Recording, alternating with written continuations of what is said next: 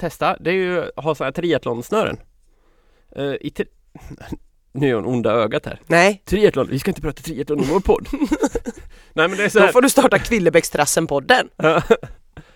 Bra idé. Men man går runt och intervjuar olika personer. Tror du de vill sponsra oss, Kvillebäckstrassen? Nej. Nej. Det är de och 823 andra företag som inte är så sugna på att sponsra oss.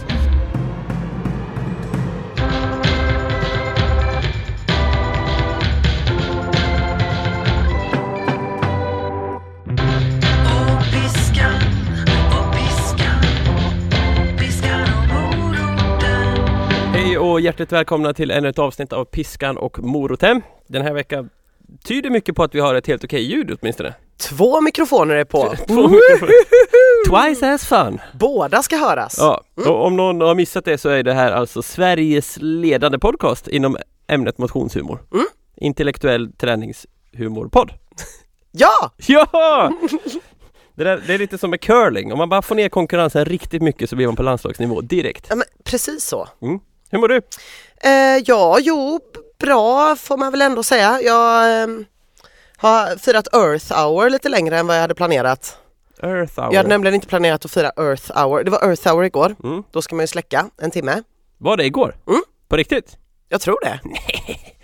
Det var i helgen. På riktigt? Ja. Är du helt säker på det? Nej, det var... Okay. Det brukar alltid vara så jävla mycket... Det var mycket snack om Earth Hour. Jaha. Men jag har inte haft internet hemma på 10 dagar. Nej. Så att jag har haft så sjukt mycket Earth Hour hemma. Men inte Earth Hour att det ska vara mörkt. Jo, men tänk bara hur mycket data som inte har behövt fraktas till mitt hem. Big data. Hur mycket avsnitt av Homeland som inte har behövt liksom transporteras genom cyberspace för att komma hem till mig. Ja, istället har jag blivit hänvisad till DVDs som jag har fått gå och hyra på biblioteket.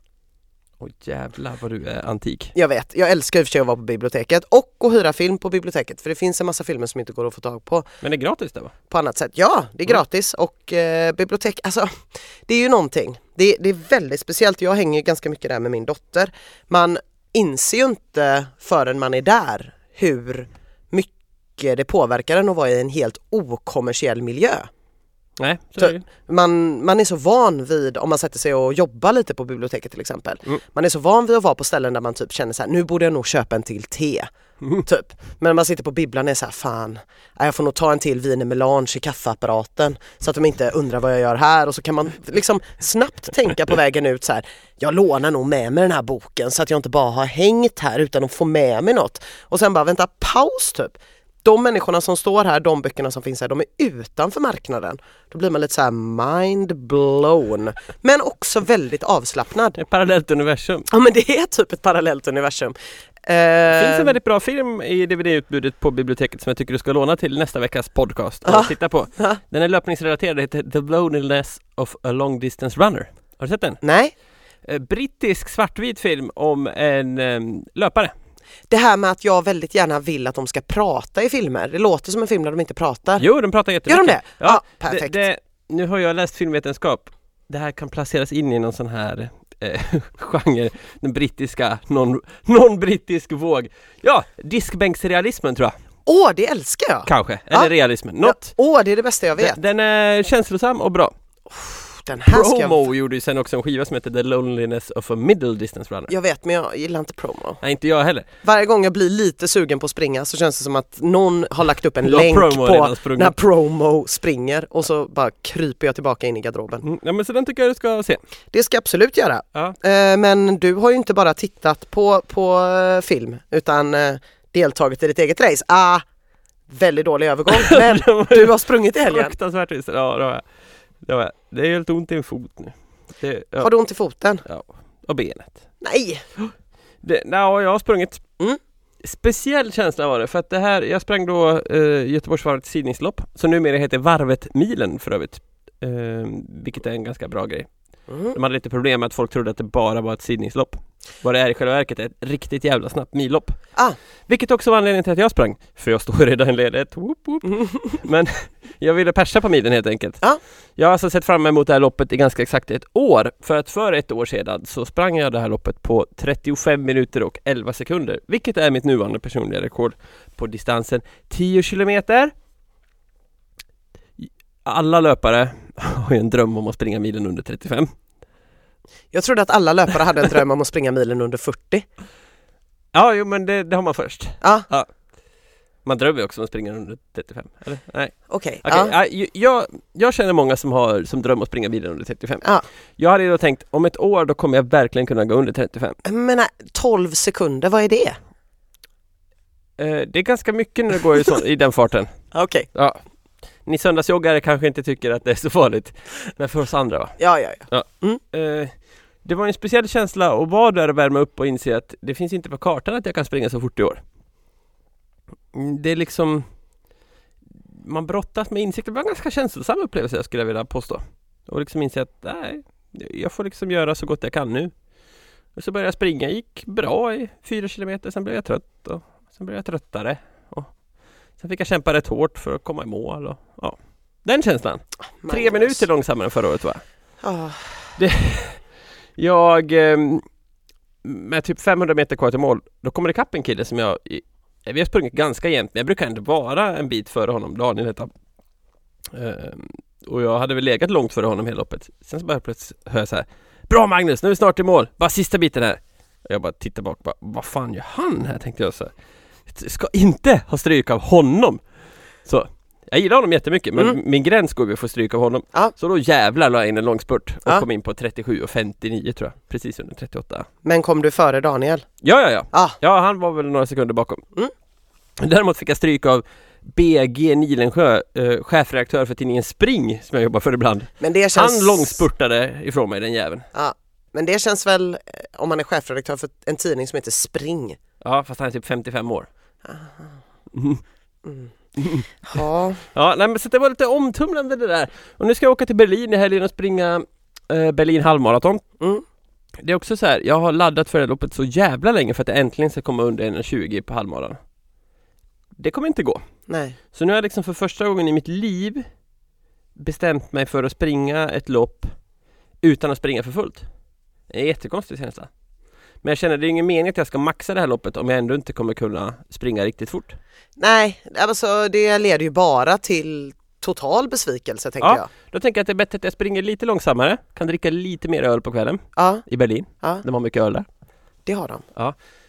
Och då behöver inte förberedelserna bli lika viktiga heller. Det här loppet går på en söndag, vi kommer till Berlin på lördagen. Då kan man liksom glida runt lite mer på stan på lördagen. Kanske dricka 2 öl på kvällen. Men det var ju det här din mamma pratade om. Ett upplevelselopp. Man springer för att det är kul att springa i loppet. Och jag tänker att det kan bli ett ganska trevligt sätt att uppleva Berlin. Det tror jag att det blir. Säkert. Så att jag ska ta det som ett snabbdistanspass. Och sen så blir nästa satsning Göteborgs varvet. Ja. Så att det är någon... Tanken var att jag skulle springa med en... Vi behöver inte nämna personen. Men jag skulle springa med den här personen iförd morotsdräkt. Just det. På Göteborgs varvet. Den har jag hört talas om. Ja. Sen ställde den här personen in. Som man gör. Som han tydligen gör. Så nu får jag springa Göteborgs varvet själv. Eller det är väl 68 000 andra löpare med. Men... Ja, precis. Ja. Men man kan känna sig så ensam i ett hav av människor. Precis. Och då tänker jag, då kan jag maxa på det loppet nu. Kanske gå under 1,20. Vem vet? Förmodligen inte. De dagarna är förbi. Nej, de är inte förbi, Magnus. Men de kommer. Du får ändå tänka så här. Du har varit anstruken av typ... Ebola, lunginflammation, blindtarmsinflammation. Alltså hela din kropp har ju varit ett totalt haveri i typ 4 månader. Det enda som är positivt är att jag inte fått AIDS. Nej, grattis. Så kul hade inte Freddie Mercury det. Piskan och moroten. Nu ska vi gå på förhöret här och se hur det har gått med förra veckans utmaning. Men det... Om någon har missat dig i den här podden så skickar vi lite utmaningar kors och tvärs till varandra som man ska göra till nästa vecka. En utmaningstombola som kan slå åt alla möjliga håll. Precis. Till förra veckan skulle du till exempel göra ditt första aktieinköp. Vilket jag gjorde. Hur har det gått för dina free to move? Jag har inte följt dem. Du har inte följt dem? Nej. Du kan ju fan vara miljardär. Mina 20 kronor kan ha blivit hur mycket som helst. Mm, eller hur lite som helst. Eller hur lite som helst. Jag misstänker att de har försvunnit. Nej, vet du vad, det kan inte bli hur lite som helst, för det kan inte bli mindre än 0. Jag är inte med i Mensa, jag fattar inte. Skitsamma. Till den här veckan skulle du springa 2 gånger och styrketräning. Du skulle ta 50 kilo i bänkpress. Just det. Vi började i den änden. Ja. Var på gymmet. Tog inte ens, insåg att jag hade räknat fel förra veckan när vi high-fivade här om att jag hade klarat 40. Det jag klarar är 35 kilo. Okay. Jag klarar inte 40 kilo i bänkpressen. Du märker en stor skillnad mellan 35 och 40? Jättestor skillnad. Aha. Jättestor skillnad. Så att jag måste nog lassa på typ de här 1-kilosvikterna. Mm. Liksom 1, 2 i taget tror jag för att komma upp till 40. Jag märker jättestor skillnad. Mm. Men jag har fortfarande också lite svårt med tekniken. Alltså var den här exakt ska ligga. Och jag typ så här, typ så här var det väl. Jag ska YouTuba lite sköna inspirations. Men har du lyft bänkpressen sist? Ja. Ja, du har gjort det. Ja, men då var det ju 35 kilo. Ja. Då provade jag med 45 tror jag. För nu bara, nu ska vi upp till 50! Och så bara, aha, nej, det var visst bara 35. Tappade du ner så här? Nej, jag hade Jossan bakom mig som passade. Så att det var bra. Hon var bättre på att passa än vad jag var. Lite. Och klämmorna funkar. Så, men jag och bänkpressen har fortfarande en öm och kärleksfull relation till varandra. Jag tycker att det är supertrevligt. Löpningen har dock inte blivit av. Jag... Min diagnostisering här att det beror på att jag gått i skinnskor som gör att jag har ont i foten visade sig inte stämma. För nu har jag gått med gympaskor i en vecka och promenerat väldigt mycket för att det är så sjukt fint väder. Mm. Och nya Pokémons. Ja, och nya Pokémons och massa jobb över hela jävla stan.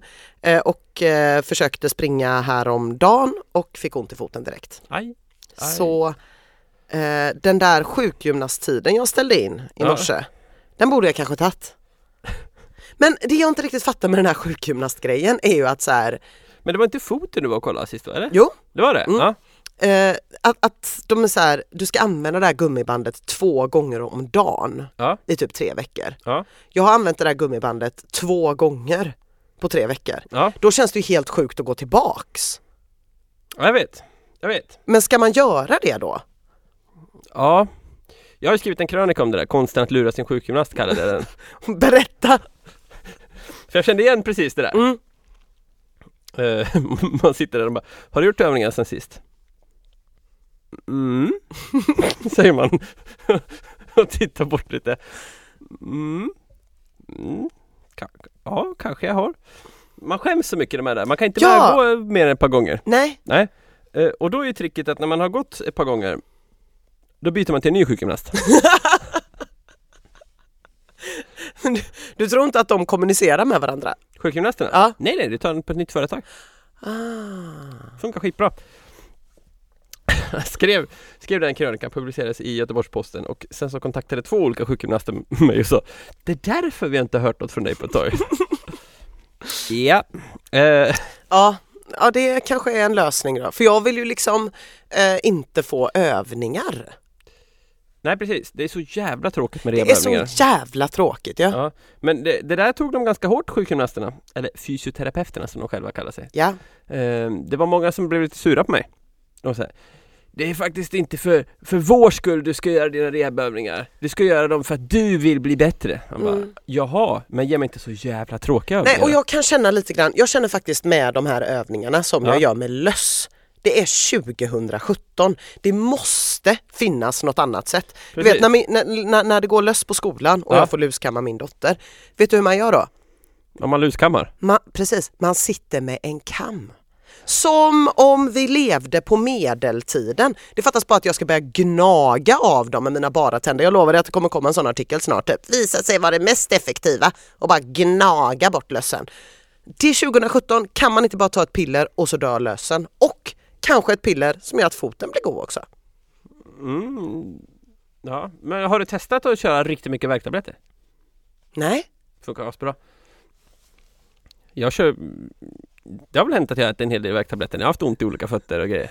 Så att man går ut och springer ändå. Något säger mig att du har väl riktigt bra kontakter också för att ha de här lite starkare värktabletterna som inte hittas på pressbyrån, utan bakom pressbyrån. Ja, det kanske man skulle kunna lösa. Aha. Och så bara springer man ändå. Ungefär så. Det här känns inte ansvarsfullt. Nej, det är inget vi rekommenderar. Nej. Utåt. Så.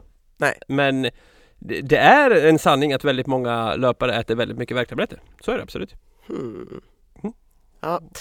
Jag återkommer med hur det här går. Kan man förresten inte bara raka av håret om man vill få bort löss? Jo, men det är tydligen superkänsligt för typ 8-åriga tjejer. Sinead O'Connor är ingen stilförebild. Det är ju för jävligt. Lyssnade på Nothing Compares to You i morse. Fantastisk låt. Det gör du ju varje morgon. Ja, det stämmer. Ja, det var ju inte så spännande det där. Det var ju bara mina gamla trötta, vanliga gamla saker. Men du har ju fått en utmaning. Ja.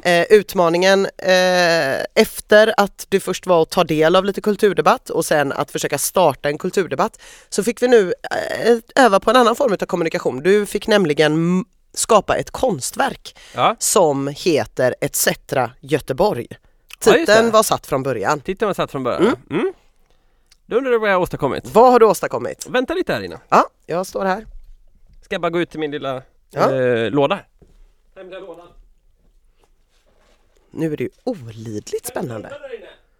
Vad sa du? Du kan blunda där inne. Okej, jag blundar. Ska vi se vad vi har här. Nu går det bra att titta.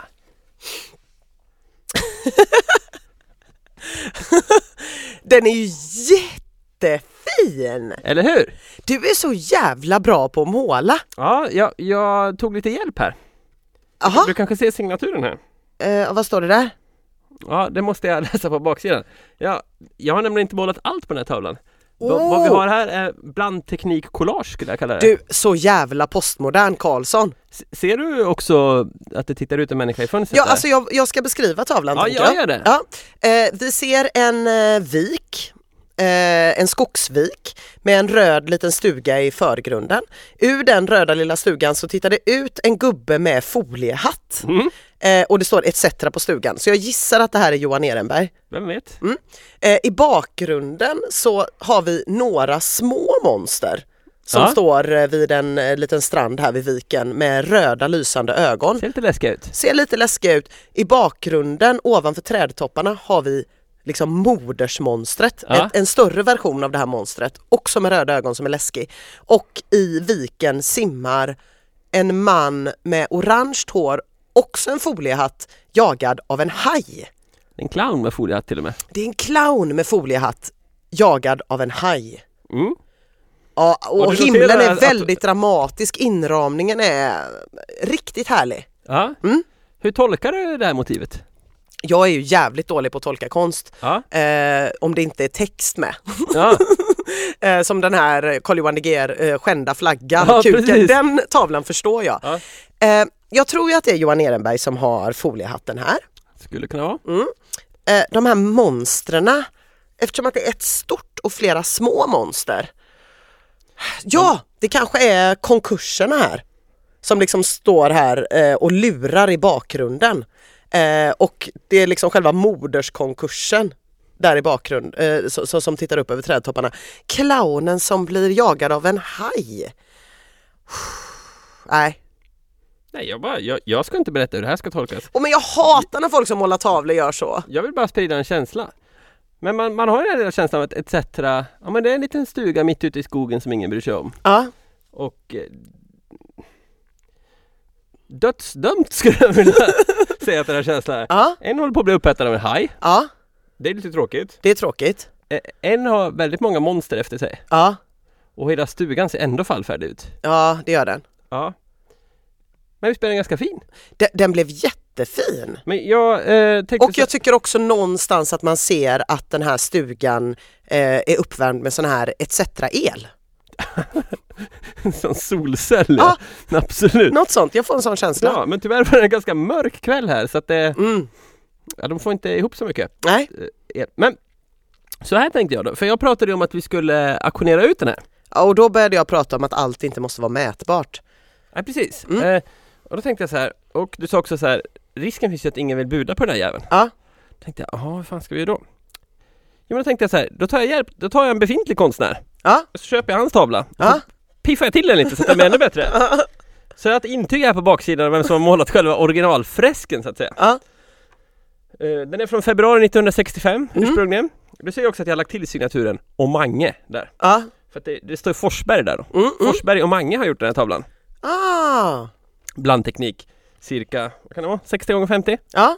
Fin då. Ja, den kommer ju upp på Insta, helt klart. Ja, absolut. Tänk om den här tavlan var dyr. Jag känner det är spännande. Jag vet inget om den här Börje Forsberg. Nej, och det står inte heller någonting där på baksidan om de här små aluminiumfoliehattarna eller den tekniken. Nej, nej. Precis. Utan det är inte det mer får jag skriva. Modernt. Ja, det får du skriva. Så att, jag vet inte om jag har ökat värdet på något eller om jag har drastiskt har sänkt det. Det tycker jag är det spännande med den här tavlan. Väldigt spännande.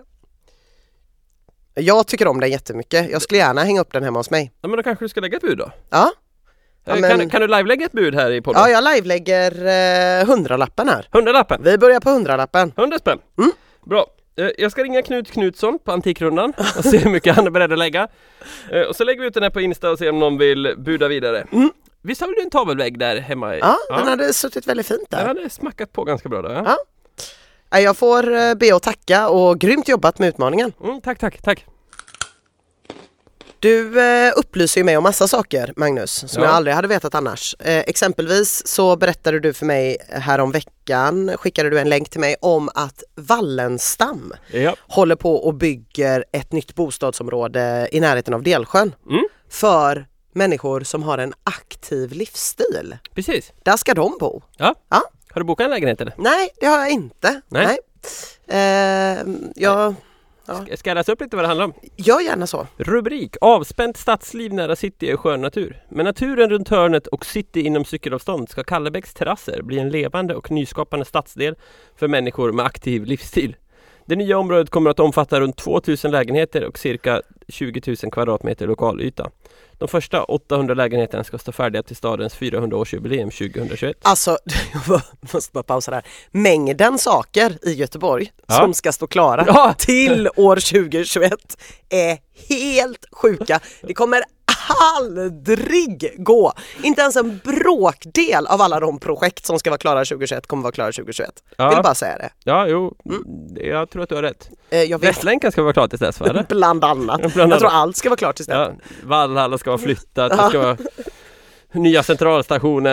Den har de inte ens börjat med. Nej. Byggas lägenheter så att det blir som ett nytt Halmstad. Och du har sett hur stor den nya centralstationen ska bli? Nej.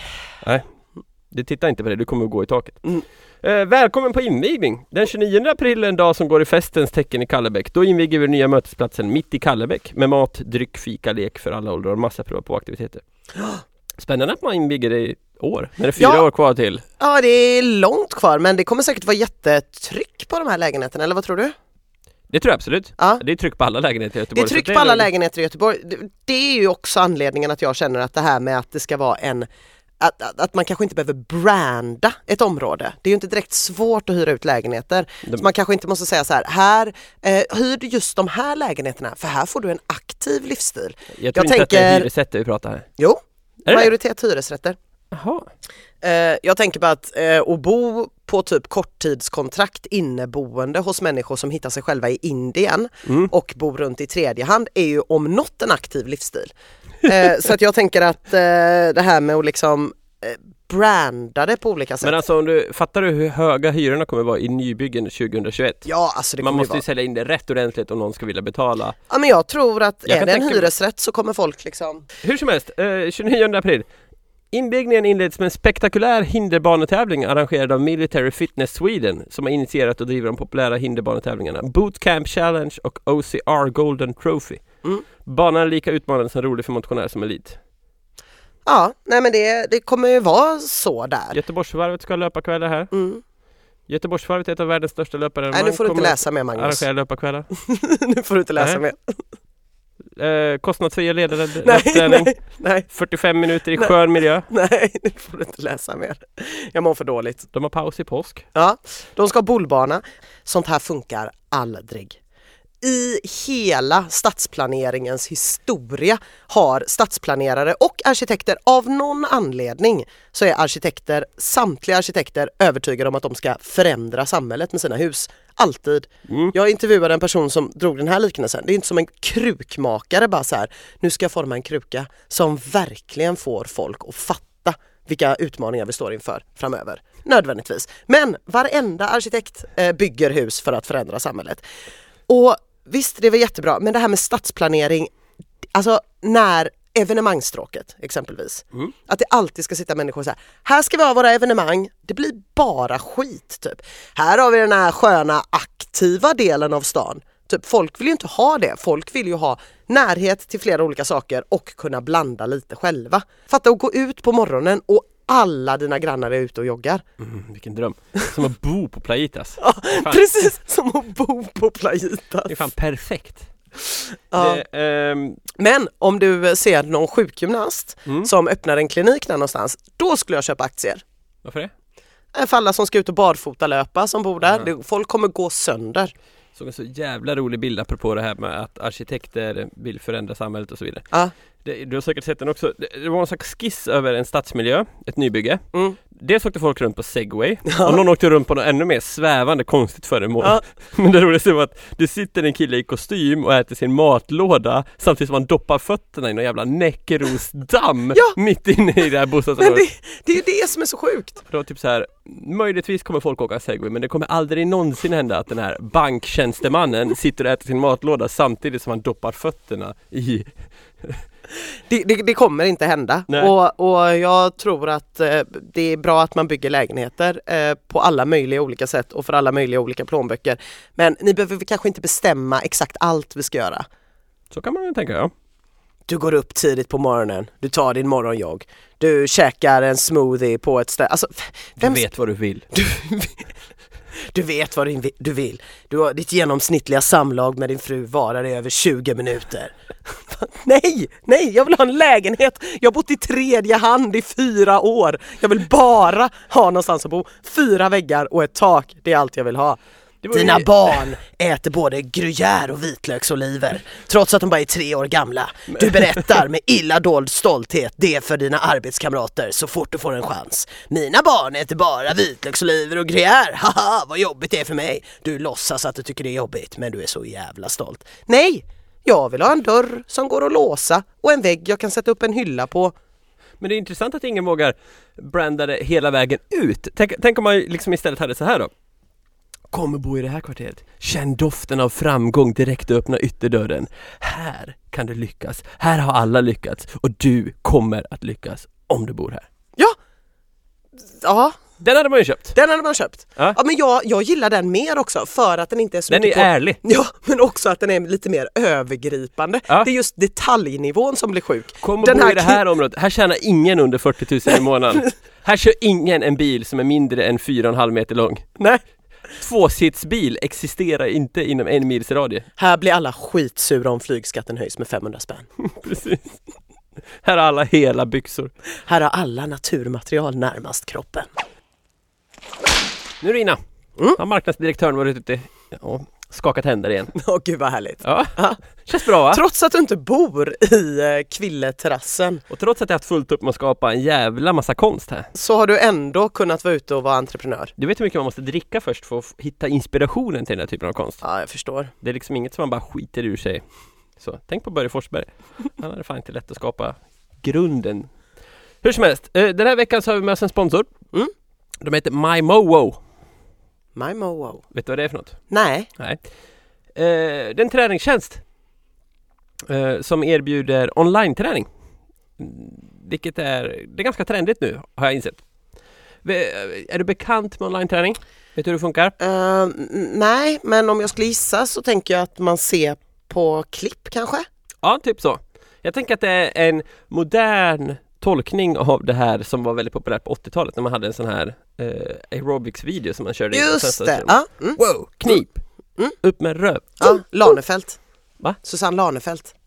Ja, det där flyger över huvudet mig. Okej. Är det någon specialist? Vi struntar i det. Nej. Jane Fonda vet jag gjorde så där.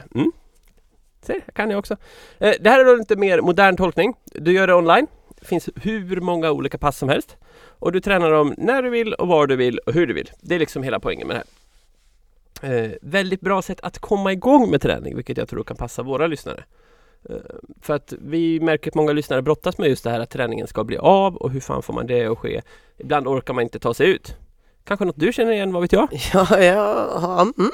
Och då finns det liksom massa olika typer av pass. Det finns konditionspass, det finns styrkepass, rörlighetspass, yogapass, graviditetspass och mamma-mage. Du vet, hela, det finns allt helt enkelt. Och det är lite speciellt där. Jag har testat lite sån här online-träning förut. Har du testat det? Nej, jag har tränat hemma men inte online-träning. Nej, men det är det som är lite intressant. För att ofta tänker man så här, ja men jag kör ett pass hemma. De där passen blir ju aldrig av om man inte har någonting att följa. Man tänker så här, ja men jag gör lite armhävningar, lite bollhävningar. Och det är så mycket lättare att om man har tänkt att man ska göra till exempel 15 armhävningar och sluta vid 4 än vad det är på gymmet. Ja, där är det svårare. Men det är också sådär, man tittar lite på tv samtidigt. Man tänker så här, ja men jag ska göra ett pass framför Allsång på Skansen. Ja. Och så är det en jävla bra låt. Ja. Och det blir inget bra. Nej. Däremot om man har ett pass att följa så liksom, då följer man passet ganska slaviskt ändå, skulle jag vilja påstå. Jag har gjort några sådana här pass, gjorde det en del i vintras. Det var jävligt roligt för att jag bor ju på nedersta våningen och jag gör de här passen i bara kalsonger såklart. Det var en och annan person som gick förbi på gatan och stirrade väldigt konstigt när jag typ står och gör någon slags så här sumo squat. Man ser mig sitt som nästan naken inne liksom i de här rörelserna. Mitt tips där då. Dra för persiennerna om ni ska träna på nedersta våningen. Men jag har inga persienner. Nej. Så att bor man på nedersta våningen får man lite att tänka på. Men MyMoMo då är liksom en av de största aktörerna på det här området. Och de har ett sjujävla utbud. Svensk uppfinning. En entreprenör som heter Frida som har startat här. Och jag tänker att vi ska återkoppla till det här när vi kommer till vårt moment veckans utmaning sen. Vi ska nämligen testa varsitt sånt här pass nästa vecka. Där ser man. Spännande. Verkligen. Men jag tycker man kan gå in och kika på det där om man vill hitta ett nytt sätt att träna. För att det finns sjukt mycket olika pass att testa på. Ja, det har jag aldrig provat så det blir spännande. Och de har dessutom en grej att man får prova gratis i 14 dagar. Och jag tänker man kan köra något så in i helvete många pass på 14 dagar. Om man vill liksom testa sig igenom utbudet. Sen kostar det 99 kronor i månaden. Och då får man tillgång till alla deras pass. Det är väl inte så jävla dåligt? Nej. Inte kattskit är inte. Veckans ursäkt. Veckans ursäkt har det blivit dags för. Det hörde ni ju där. Och idag har vi en ursäkt med oss från Holly Hawkeyes.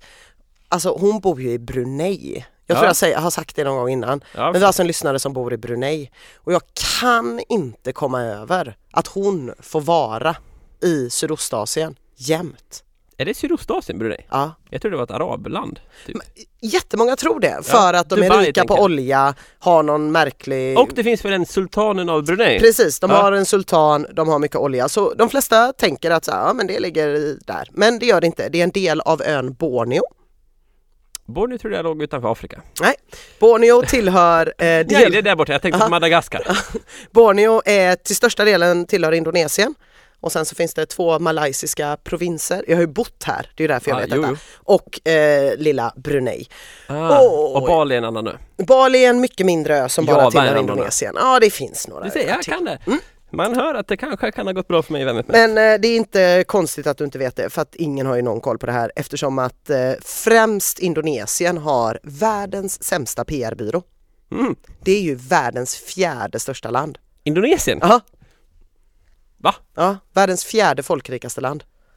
Aha, efter då Kina, Indien, USA, Ryssland eller? Nej, Kina, Indien, USA. Ja, och sen är Indonesien. Ja. Det var som fan. Ingen vet det. Och det är inte så konstigt. Och ingen åker till Indonesien och ingen bryr sig om Indonesien. Eftersom att de har världens sämsta PR-byrå. Eftersom att de har en ö. Alltså de består av 13 000 öar. En av dessa öar, Bali, är mer kända än de övriga 12 999 öarna tillsammans. Folk vet inte ens att Bali ligger i Indonesien.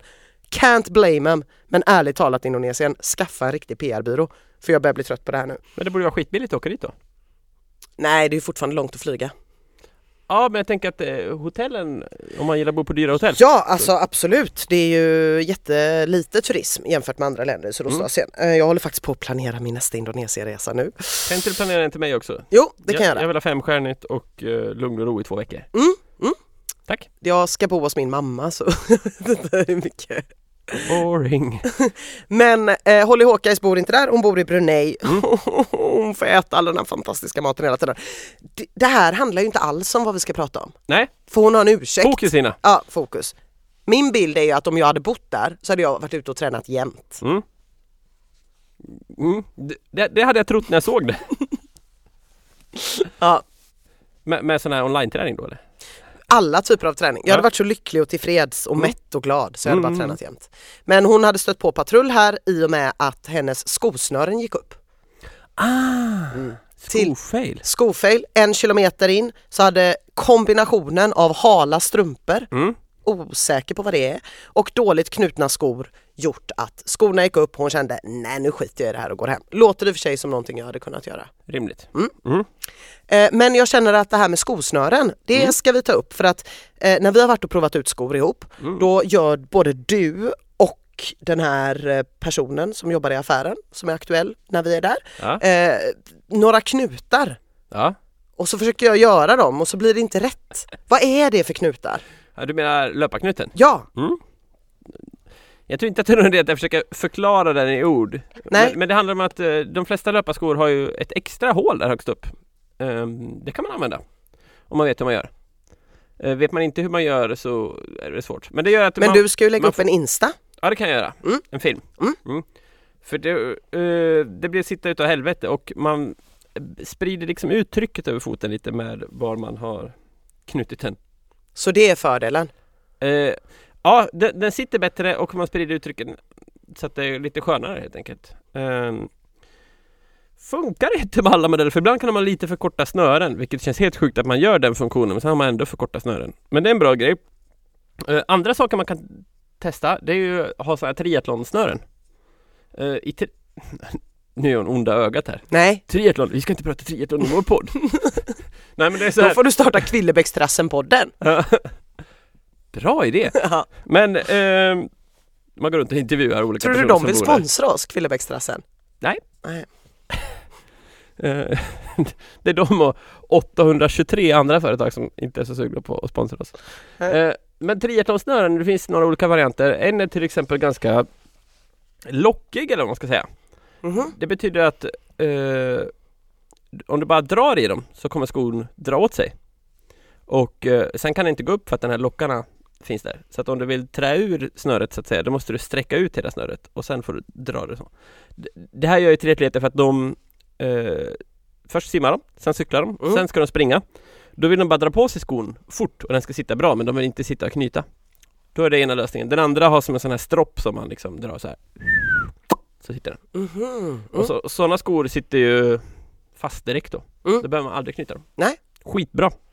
Så det var tipset till Holly. Jag har tävlat en del i triathlonskor. Ja, triathlonsnören eller löparknuten. Och löparknuten kan Holly och alla andra hitta på vår Instagram. Och ät en rotishanai åt mig. En vad? Ja, det är ingen idé. Piskan och moroten. Då så, då var det bara nästa veckas utmaning kvar. Ja. Mm. Hur tänker du? Ja, men du ska träna lite nu igen. Det skulle göra ett MyMoMo-pass. Just det. Det är väldigt viktigt att du inte glömmer det passet nu. Ställer in det.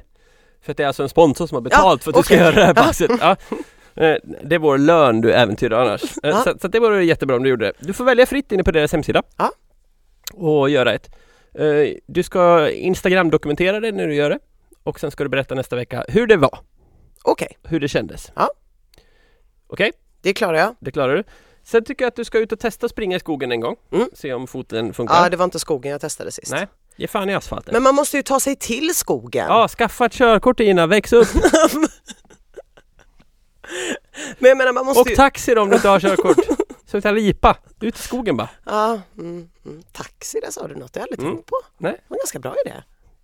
Riktigt sjukt att åka taxi till upp. Det är inte så konstigt egentligen. Nej, det är inte konstigt än att ta bilen. Nej. Nej, precis. Ja, jag gillar tänket. Ja. Och sen så bänkpressar du. Bänkpress. Ja. Maxar du där? Nu ska jag maxa. Ja. Jag ska kanske en ny bänkpressfilm hade varit kul. Det är många lyssnare som har hört av sig till mig och sagt att de vill se en ny bänkpressfilm. Ja, det kan jag nog lösa. Bra. Det var det hela. Det var det hela. Mycket bra. Du ska ju till Berlin och springa halvmaran. Ja. Och vad är Berlin känt för? Öl. Nazister. Det med. Och du ska äta en vegetarisk måltid i Berlin. Vad fan? Om jag åker till köttets förlovade land. Då ska men det är inte köttets förlovade land. Berlin är den vegetariska huvudstaden i världen. De har så sjukt bra vegetarisk mat i Berlin. Sist jag var där åt schweinhaxe, det var också jävligt gott. Det kan du också göra. Ja. Först kan du äta schweinhaxe och sen kan du leta upp. Jag skulle föreslå kanske någon Mellanöstern-etablissemang. Vi får se. Jag blev också utskälld. Nej, jag blev hånad av en servitör när jag åt schweinhaxe. För att han tyckte att jag inte åt tillräckligt mycket. Oj, schweinhaxe-shamingen. Han fnös och sen sa han, it's a shame. Alltså... 100% på riktigt. Ja, men det är ju den mysiga känslan som kan komma med köttätaren ibland. Den här hetsen kring mat. Den förekommer inte lika mycket i den vegetariska maten. Ja, just det. Väldigt bra indisk mat har de. Väldigt bra. Det finns från alla länder i typ hela världen svinbra mat. Så det vill jag att du gör. Det finns också schnitzel. Det kan du äta också. Du kommer hinna med allt, Magnus. Ja. Så ser vi fram emot att du har tagit tempen på den vegetariska maten i Berlin. Vad verkar vara på väg in? Vad verkar vara på väg ut? Och vad var gott? Och hur mycket humle fanns det i ölen? Ja, det kan vi också. Det är inte så mycket humleöl där, tror jag. Nej, de har ju en egen öltradition. Ja, länder som har en egen öltradition, typ Belgien, England... i viss mån Holland, Tyskland, Tjeckien. De har ju inte så här kastat bort hela sin ölkultur för att någon amerikan gjorde IPA för 12 år sedan. Nej. Vi svenskar däremot, vi kastade glatt allting under vagnen till förmån för India Pale Ale och humlebomber. Så tyskarna ska man nog inte börja snacka för mycket humle med, utan man får helt enkelt dricka. Men håll dig borta från de här gröna och röda ölen, för de är så jävla äckliga. Vad är gröna och röda? Det är ju någon slags Berliner Weisse, alltså en lite surare öl som de häller någon söt sirap i. Fan, du skulle kunna tycka att det är gott. Jag älskar ju Berliner Weisse överlag. Ja, och så har de liksom det låter asgott. Drick en sån också. Ja. Bara för att det är det äckligaste jag någonsin har druckit, så får vi se om du håller med. Jag drack en grön öl förut på Spike sist jag var där, som hade alger i. Riktigt sjuk. Ja, nej, så jobbar de inte i Berlin. Nej. Det är mer socker. Men drick en sån. Ja, jag ska inte gå på det här Bergheim då, nej. Jag tror inte du kommer in, Magnus. Jag kommer inte in. Nej, och inte du heller. Fan, vad taskig du är. Ja, men det är faktiskt sant. Det finns så många historier om svenskar som inte kommer in på Bergheim. Om någon vill göra en tv-serie eller skriva en bok som har oändligt antal volymer, så kan bara tipsa jag om svenskar som inte kommer in på Bergheim. Det är en outtömlig källa. Ja. Var ligger Bergheim? Ja, men jag letade ju efter den här, men jag hittade ju fan inte ens. Ja, då är man riktigt jävla ohipp. Verkligen. Ja, men har det så gött i Berlin. Så ses vi nästa vecka. Ja, gör vi. Hej på er allihop. Hej. Tack Martin Permer och tack MyMoMo för att ni är med oss.